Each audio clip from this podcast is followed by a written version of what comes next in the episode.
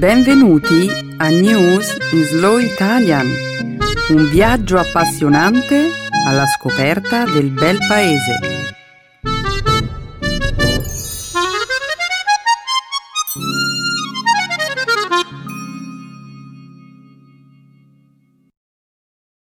Oggi è giovedì 25 agosto 2016. Benvenuti al nostro programma settimanale News in Slow Italian. Un saluto a tutti i nostri ascoltatori. Ciao Chiara, ciao a tutti. Nella prima parte del nostro programma oggi parleremo del terribile terremoto che ha colpito l'Italia centrale nelle prime ore della giornata di ieri, provocando la morte di decine di persone. In seguito vedremo come la fotografia di un bambino siriano ferito, un triste simbolo degli orrori della guerra, abbia fatto il giro del mondo in poche ore. Proseguiremo poi con la cerimonia di chiusura dei Giochi olimpici di Rio e infine, a concludere questa prima parte della puntata di oggi, vedremo come in cinque grandi città degli Stati Uniti siano spuntate delle statue raffiguranti il candidato repubblicano Donald Trump, in abito adamitico. Chiara, tornando al terremoto, una vera tragedia. In situazioni come questa, poi, il numero dei morti e dei feriti continua a salire. Sì, Stefano. Questa è una notizia molto triste. Molte persone sono morte, altre sono ancora disperse e molte persone hanno perso tutto. Per il momento, però, continuiamo a presentare la puntata di oggi. La seconda parte sarà dedicata, come sempre, alla cultura e alla lingua italiana. Nella sezione grammaticale del programma passeremo in rassegna i pronomi indiretti atoni e tonici. Infine, concluderemo la trasmissione con una nuova espressione idiomatica. Non lasciare adito a dubbi. Grazie Chiara. Benissimo Stefano. In alto il sipario.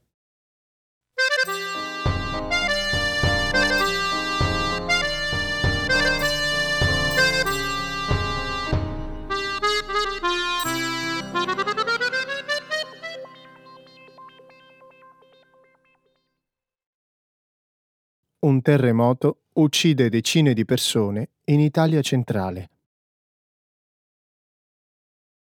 Un terremoto di magnitudo 6.2 ha colpito l'Italia centrale nelle prime ore di mercoledì, provocando la morte di almeno 247 persone. Il terremoto e una serie di scosse di assestamento hanno raso al suolo diversi centri abitati in una zona montuosa. Le scosse sono state avvertite anche a Roma, a oltre 160 km di distanza. I centri abitati più gravemente colpiti sono Accumoli e Amatrice, nel Lazio, e Arquata del Tronto, nella vicina regione delle Marche. L'area interessata dal sisma, eh, di solito scarsamente popolata, è una meta turistica molto amata nei mesi estivi. Il sindaco di Amatrice, città che è stata eletta lo scorso anno uno dei borghi più belli d'Italia, ha detto che la città non esiste più. Ora i detriti degli edifici crollati bloccano le strade strette dei paesi, ostacolando i soccorsi. Sui social media molte persone hanno pubblicato dei messaggi dedicati ad amici e parenti intrappolati sotto le macerie. Le immagini del terremoto di mercoledì scorso hanno riportato alla memoria il ricordo del terremoto che, nel 2009, provocò la morte di oltre 300 persone nell'Italia centrale. Questa è una vera catastrofe. Le immagini delle zone colpite sono strazianti. Pensa a tutte quelle persone che hanno perso i loro cari o sono rimaste senza casa. Sì, Stefano, è difficile immaginare un'esperienza del genere.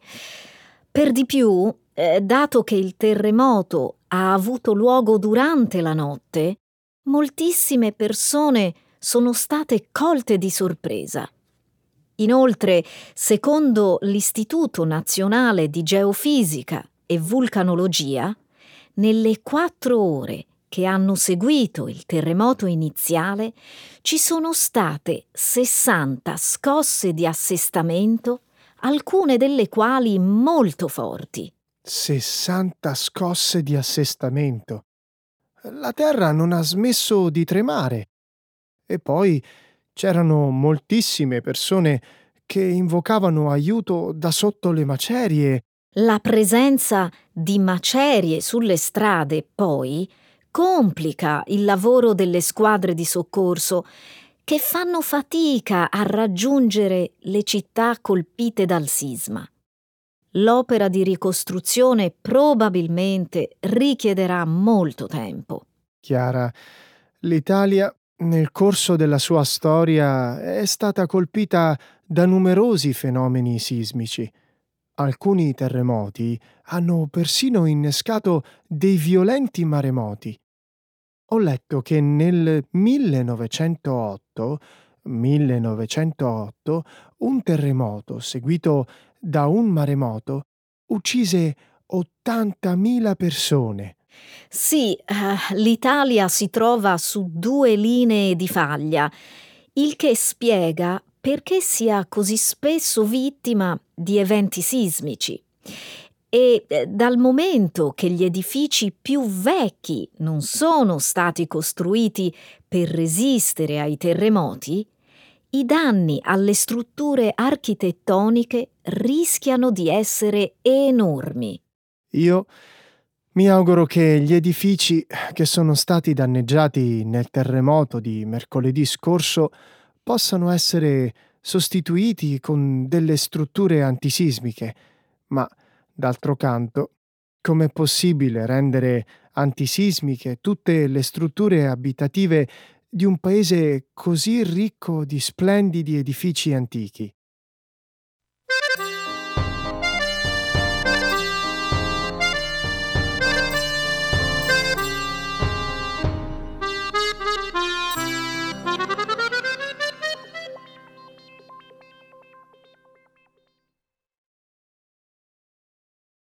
L'immagine di un bambino ferito diventa un simbolo dell'orrore della guerra in Siria.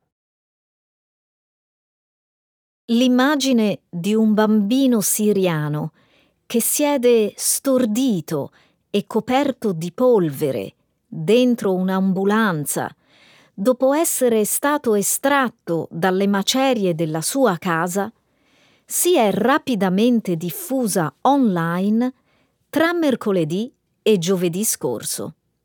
Una straziante testimonianza dell'impatto della guerra civile sul popolo siriano. Il protagonista dell'immagine, un bambino di 5 anni di nome Omran Daknish, è rimasto ferito lo scorso mercoledì notte durante un attacco aereo in un quartiere militarmente controllato della città di Aleppo, nella Siria del Nord. Il bambino è stato dimesso dall'ospedale dopo qualche ora, ma il suo fratellino di dieci anni è morto nella giornata di sabato a causa delle ferite riportate. Al momento Non è chiaro se l'attacco aereo sia stato condotto dal governo siriano o dalla Russia. Lo scorso giovedì la Russia si è impegnata a sostenere un cessate il fuoco di 48 ore nella zona di Aleppo per rendere possibile la distribuzione di aiuti umanitari. All'inizio della settimana passata, alcuni aerei militari russi hanno utilizzato una base aerea iraniana per lanciare una serie di attacchi in Siria. Un atto che è stato percepito da molti come un tentativo da parte della Russia di accrescere il proprio peso in Medio Oriente. Tuttavia, nella giornata di lunedì, l'Iran ha revocato alla Russia il permesso di utilizzare la base, definendo l'eccessiva ostentazione da parte di Mosca del relativo accordo come un tradimento sul piano della fiducia. L'immagine di Omran Daknish è davvero inquietante. La ricorderemo a lungo. Di fatto, mi richiama alla mente Alan Kurdi, il bambino siriano che annegò nel Mediterraneo l'anno scorso. Purtroppo, però, temo che questa fotografia non avrà alcun impatto sulla guerra. Ho paura che tu abbia ragione, Stefano. Queste immagini hanno spinto molte persone ad offrire il proprio contributo alle organizzazioni umanitarie, ma senza una concreta volontà politica la guerra andrà avanti. La guerra si sta facendo sempre più complessa eh, dal punto di vista politico. La Russia ora ha persino utilizzato una base iraniana per condurre una serie di attacchi aerei. Perché? Beh, a me sembra chiaro. La Russia vuole accrescere il suo ruolo nel conflitto siriano e dimostrare così di poter esercitare la propria influenza in varie regioni del mondo. Ma l'accordo con l'Iran è stato sospeso, almeno per ora. La Russia ha fatto grande sfoggio del fatto di avere il privilegio di usare la base. E sembra che l'Iran non abbia gradito questa manipolazione pubblicitaria. Manipolazione pubblicitaria, volontà politica e intanto la guerra continua, Chiara. E quanti bambini come Omran Daknish continueranno a soffrire? Già, e per quanto tempo?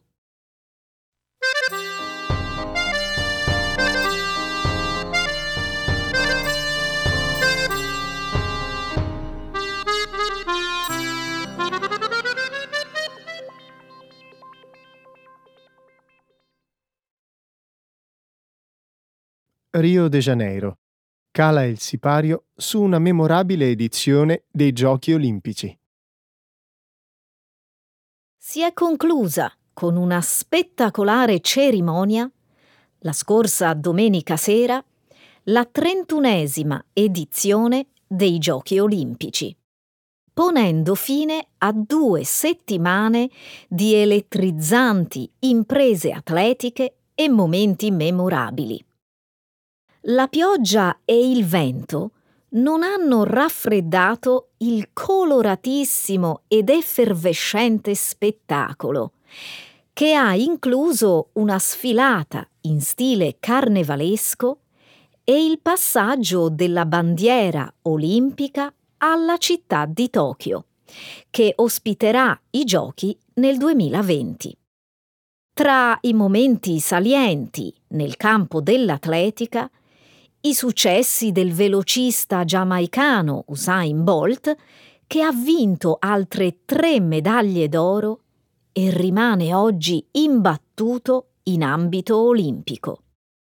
La squadra brasiliana di calcio maschile ha vendicato la sconfitta subita contro la Germania nella Coppa del Mondo 2014. vincendo la finale e conquistando il suo primo oro olimpico. La ginnasta statunitense Simone Biles ha dominato la competizione nel suo campo, vincendo cinque medaglie, quattro delle quali d'oro. Il nuotatore statunitense Ryan Lochte ha offerto un'infelice performance in ambito eh, non olimpico, sostenendo di essere stato rapinato a mano armata insieme a tre suoi compagni di squadra durante un'uscita serale. La storia si è poi rivelata falsa. Devo dire la verità. Io sono stanco di sentir parlare di Ryan Lochte, quando ci sarebbero così tanti altri momenti da ricordare. La città di Rio de Janeiro dovrebbe essere orgogliosa. Questa è stata davvero un'Olimpiade speciale. Quali sono stati i tuoi momenti preferiti, Stefano? Mm, ci sono stati così tanti momenti memorabili che è difficile sceglierne solo alcuni. Beh, di certo ricorderò il momento in cui l'argentino Santiago Lange, insieme al suo compagno di vela, ha vinto la medaglia d'oro nella sua specialità. A 54 anni Lange è stato l'atleta più anziano ad aver vinto una medaglia d'oro alle Olimpiadi di Rio e l'anno scorso gli è stato asportato mezzo polmone a causa di un cancro. È una storia incredibilmente incoraggiante. E poi ci sono state delle splendide manifestazioni di lealtà sportiva, come quella offerta dalle atlete Abby D'Agostino e Nikki Hamblin, che dopo essere finite a terra durante le qualificazioni per la finale dei 5.000 metri, si sono aiutate a vicenda a raggiungere il traguardo. Eh, mi ha fatto molto piacere vedere che hanno ricevuto un premio per questo gesto. Sono d'accordo. Il loro gesto ha ricordato a tutti noi che nella vita ci sono cose più importanti della vittoria. Oh, mi è appena venuta in mente una scena che potrebbe essere la mia preferita in assoluto. Quale? Beh, il momento in cui il primo ministro del Giappone, Shinzo Abe, è improvvisamente apparso alla cerimonia di chiusura nei panni di Super Mario. Sì, quello è stato un momento molto divertente. Chi avrebbe potuto immaginare una cosa del genere? Comunque, io mi chiedevo perché Super Mario? Beh, perché no? In ogni caso, eh, Nintendo è una società giapponese e quella di portare in scena Super Mario è stata un'idea del comitato organizzativo di Tokyo. Comunque, se questo è un assaggio di ciò che ci attende ai prossimi Giochi Olimpici, beh, non vedo l'ora.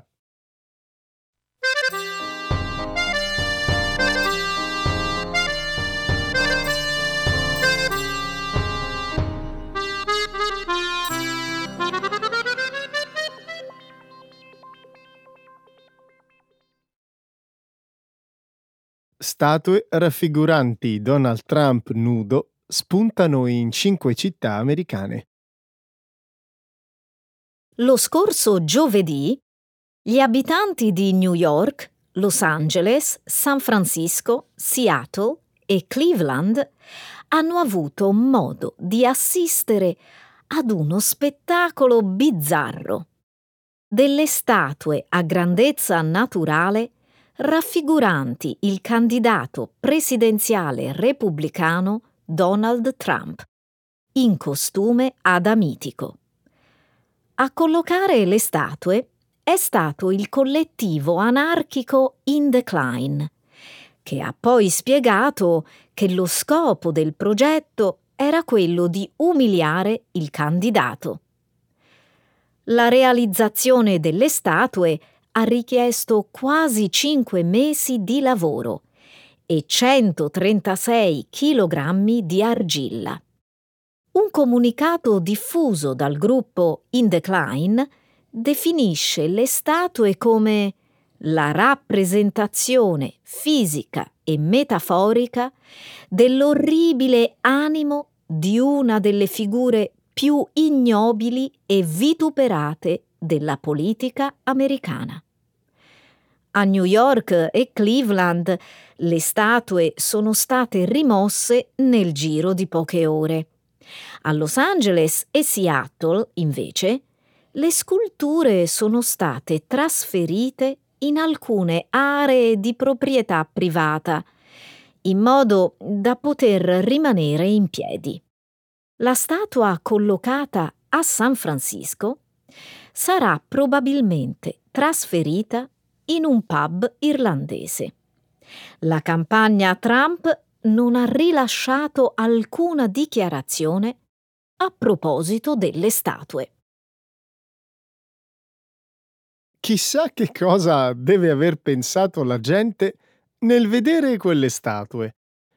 Dopo tutti i commenti offensivi che Trump ha rivolto agli altri, immagino che questa sia un giusto contrappasso.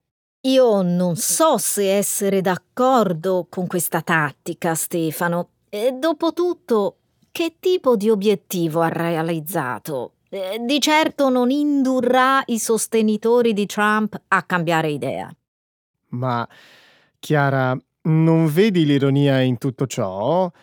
Molti dittatori nel corso della storia hanno fatto erigere delle statue in loro onore. L'azione di In Decline, in un certo senso, ricrea questa tradizione. Mm, non lo so. A me queste statue sembrano di cattivo gusto e in ultima analisi non molto diverse dallo stile verbale di Trump. Non ridicolizzano le sue idee, ma si limitano a deridere il suo aspetto fisico. È così che vogliamo che la gente si comporti? Chiara, sei probabilmente l'unica tra le persone che conosco a non vedere il lato umoristico di questa vicenda. Hai ragione, Stefano. Non lo vedo.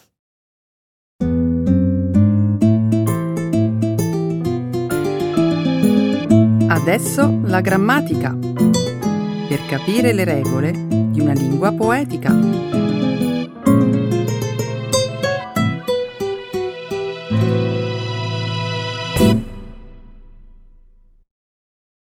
Indirect object pronouns. Pronomi indiretti, atoni e tonici. Immagino sia successo anche a te di sentir dire alla gente L'Italia è un paese straordinario e possiede tante di quelle bellezze che i suoi abitanti potrebbero vivere soltanto di turismo. Certo che mi è capitato, non sai quante di quelle volte. Bene, te lo dico perché tutti gli anni tantissimi turisti da ogni parte del mondo si riversano nella nostra bella penisola per vivere eh, la celebre dolce vita italiana, invadendo in massa le più famose città d'arte. E beh, questa non è una novità. È vero, non sto dicendo nulla di nuovo. Pensa che a Capri, per esempio, vivono all'incirca 7.000 abitanti e nel 2015 sono arrivati ben 4 milioni di turisti. Così tanti? Non è che stai esagerando con i numeri. Per niente. Se poi al numero degli stranieri si aggiungono anche gli italiani che a causa della crisi economica e della paura di attentati hanno deciso di restare in Italia, ne viene fuori un quadro preoccupante. Stefano, eh, forse è meglio se vai al nocciolo della questione e mi dici in sintesi di cosa stiamo parlando. Non ti seguo. Ok. Ti dico, cara Chiara, che il problema è il massiccio sovraffollamento delle nostre piccole e meravigliose città d'arte. Forse non sai che il numero eccessivo di visitatori rischia di far perdere loro autenticità e originalità.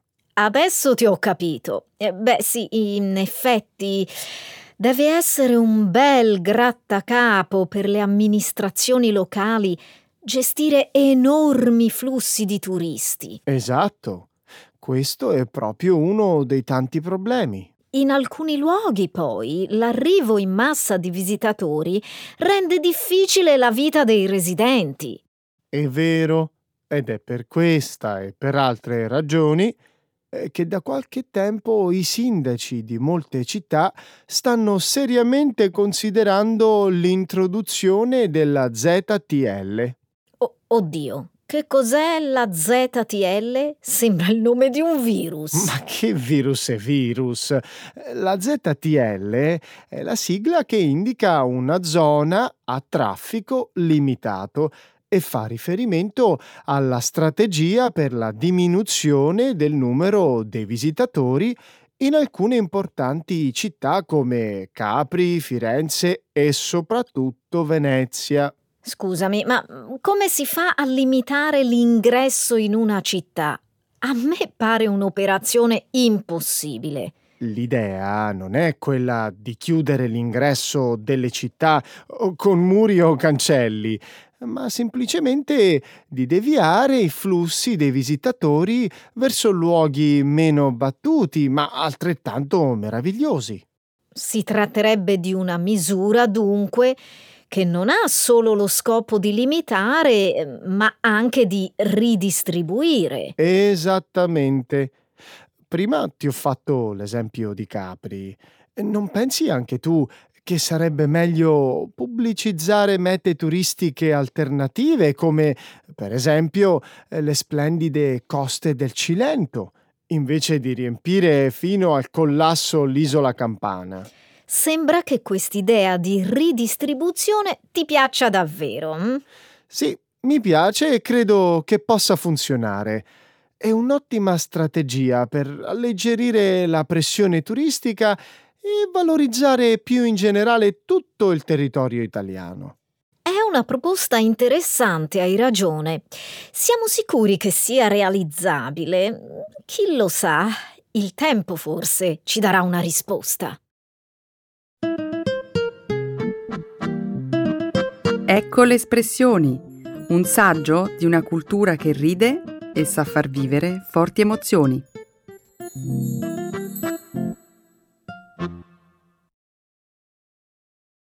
Non lasciare adito a dubbi. To leave no room for doubt. Pensa che sfortuna!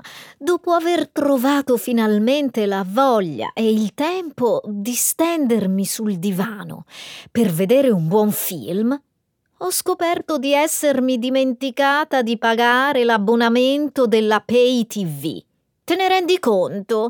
Era scaduto da più di un mese e me ne sono accorta soltanto ieri sera. Povera Chiara, questo mi fa supporre eh, che non sei una persona che guarda molta televisione. Questo è vero, eppure un tempo la guardavo moltissimo. È accaduto qualcosa per farti cambiare idea? Non so spiegarmelo, ma negli ultimi anni ho perso completamente interesse per i film e le serie tv le pubblicità che ininterrottamente cercano di farti il lavaggio del cervello poi mi infastidiscono tremendamente. Anch'io odio le pubblicità, tranne quelle divertenti. Eh, queste tue affermazioni non lasciano adito a dubbi. Sei davvero un'italiana tipica. Mi sa che hai proprio ragione. Forse a te la televisione non piace tanto, ma mm, lo sai che gli italiani passano più tempo davanti alla TV di ogni altro cittadino dell'Europa occidentale. La cosa non mi sorprende per nulla. Ah no? Come mai? È perché ai miei genitori piace tenere la televisione sempre accesa, anche se non la seguono e sono indaffarati in altre cose. Spesso gli suggerisco di spegnerla, ma loro fanno orecchie da mercante. La scena che descrivi non lascia adito a dubbi. Gli italiani sono proprio teledipendenti. Alcuni studi hanno appurato che gli abitanti del bel paese trascorrono davanti alla televisione in media 4 ore e mezza al giorno. Secondo te questi dati corrispondono alla realtà?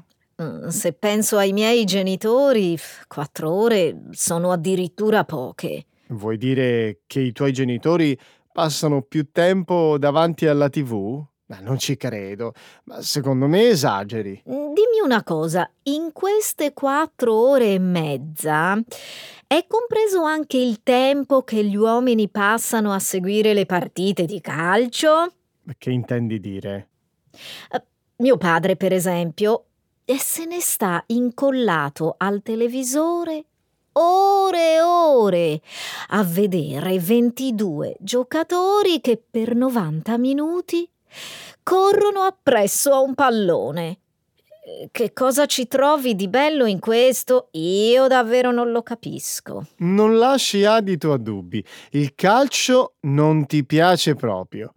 Gli italiani invece adorano seguire le partite in tv e in quanto a audience siamo campioni d'Europa. C'era da immaginarlo. Siamo i migliori. I numeri non lasciano adito a dubbi. Gli italiani detengono il primato di ore trascorse a guardare le partite di calcio rispetto agli altri paesi. Pensi che un giorno la gente si stancherà di vedere la televisione come è successo a me? Magari ci si potrà ravvicinare ai libri e alle discussioni familiari. Sei proprio un'italiana tipica, Chiara. I nostri concittadini non si stancheranno mai di guardare la TV. A noi la televisione piace, punto e basta.